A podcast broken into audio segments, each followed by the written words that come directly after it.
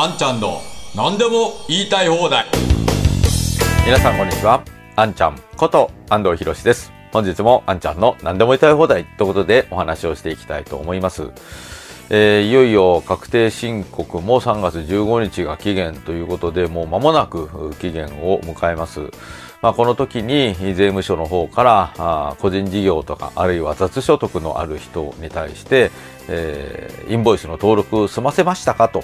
そういう呼びかけ問いかけがあったかと思います。そして、えーもし登録していないんだったらこの紙書いてくださいね。ということで、えーインボイスの登録をなんか知らない間に促されたと、まあ、そういうケースも多分あるんじゃないかなと。それから、まあ、税理士に委任している人も税理士の方からインボイス登録やりますか？とかした方がいいですよ。とかあもうあるいはもう買いときましたからみたいな形で、えインボイスの登録を進められた、まあ、そういう人も結構いるんじゃないかな。そして、え税理士の言うことを聞いてあるいは税務署の言うことを聞いて、え素直にインボイスの登録をしてしまった。そんな人も少なくないんじゃないかなというふうに思います。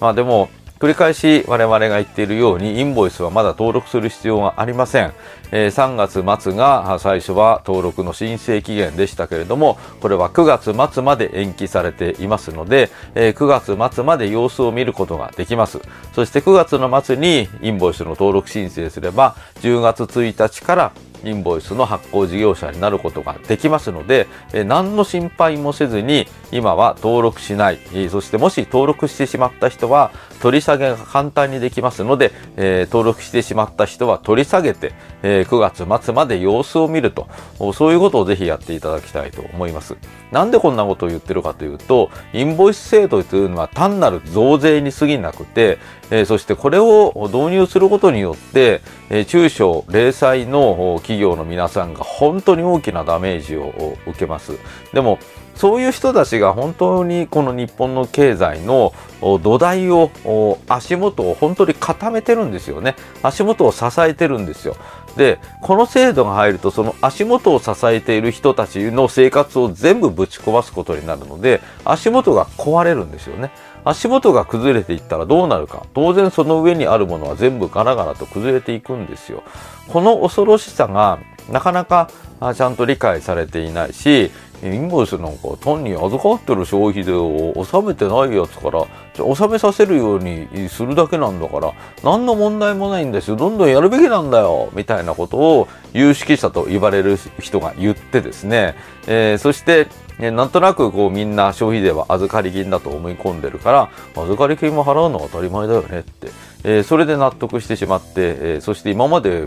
払わないでポケットに入れて入れてたっていうのはそれずるいじゃないかという益税論に騙されてる人が本当に多いんですよね。でもこの国会でも明らかになったように消費税は預かり金ではありませんし預かり金でないということは益税もそもそも存在しないということになります。そして今まで消費税の納税が免除されていた人に対してえ単なる増税をしようというのがこのインボイス制度でありそしてインボイスに登録しない人は取引から排除されると。おそういうことが予想されるわけですけれどもそれに対する手当も全くないと自己責任であると、まあ、そういう状況になっているわけですね。このインボイスを何としても阻止をしなきゃいけないということで、えー実はえ3月30日にインボイス制度の中止を求める税理士の会の皆さんがあ国会で決起集会を行うということなんですね。3月の30日のお昼12時からやるということで、えーまあこういう動きがあるっていうのはすごくいいことだと思います。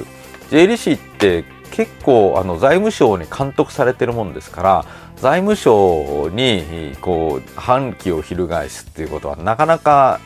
やれないというか今までやってこなかったんですよね。で本当は税理士というのは税の専門家で、えー中小企業の経営とかあるいは相続の時とかあそういったいろんな人たちの悩みを聞いてるから税制に対してものすごい意見を言うべき人たちなんですよ。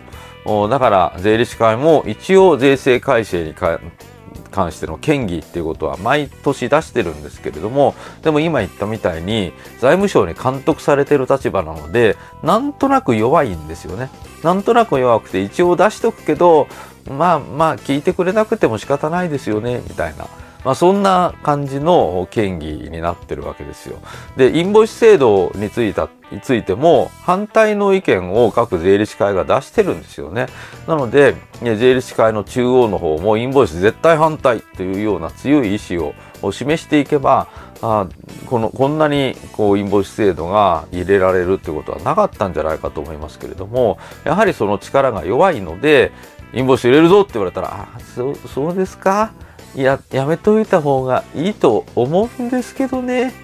あ入れるんですか？あわかりました。じゃあ協力しますわ。みたいな感じになってるんですよ。でも本当に税制を分かっていて中小企業の味方で日本のこと分かってる専門家であればこんなの絶対やっちゃダメですよ。ということを言っていかなきゃいけないわけですね。そして、まあ、今回はこの若手若手かとどうかちょっとわからないですけれどもこのインボイス制度の中止を求める税理士の会の皆さんが、まあ、本当にこの財務省に正面から反旗を翻すようなこういう行動をとったわけです。まあ、ぜひね皆さんこれ応援してあげていただきたいと思いますし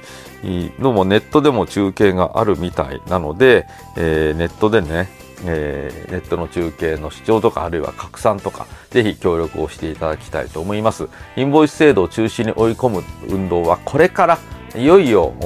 佳境を迎えるというという状況になってきますのでまだまだ皆さん諦めるわけにはいきませんのでインボイス制度の中止に向けて頑張ってまいりましょう。はいということで本日もご覧くださいましてありがとうございました。ぜひ皆さんチャンネル登録高評価そして通知設定をよろしくお願いいたします。それではあんちゃんの何でも言いたい放題また次回お会いいたしましょう。ありがとうございました。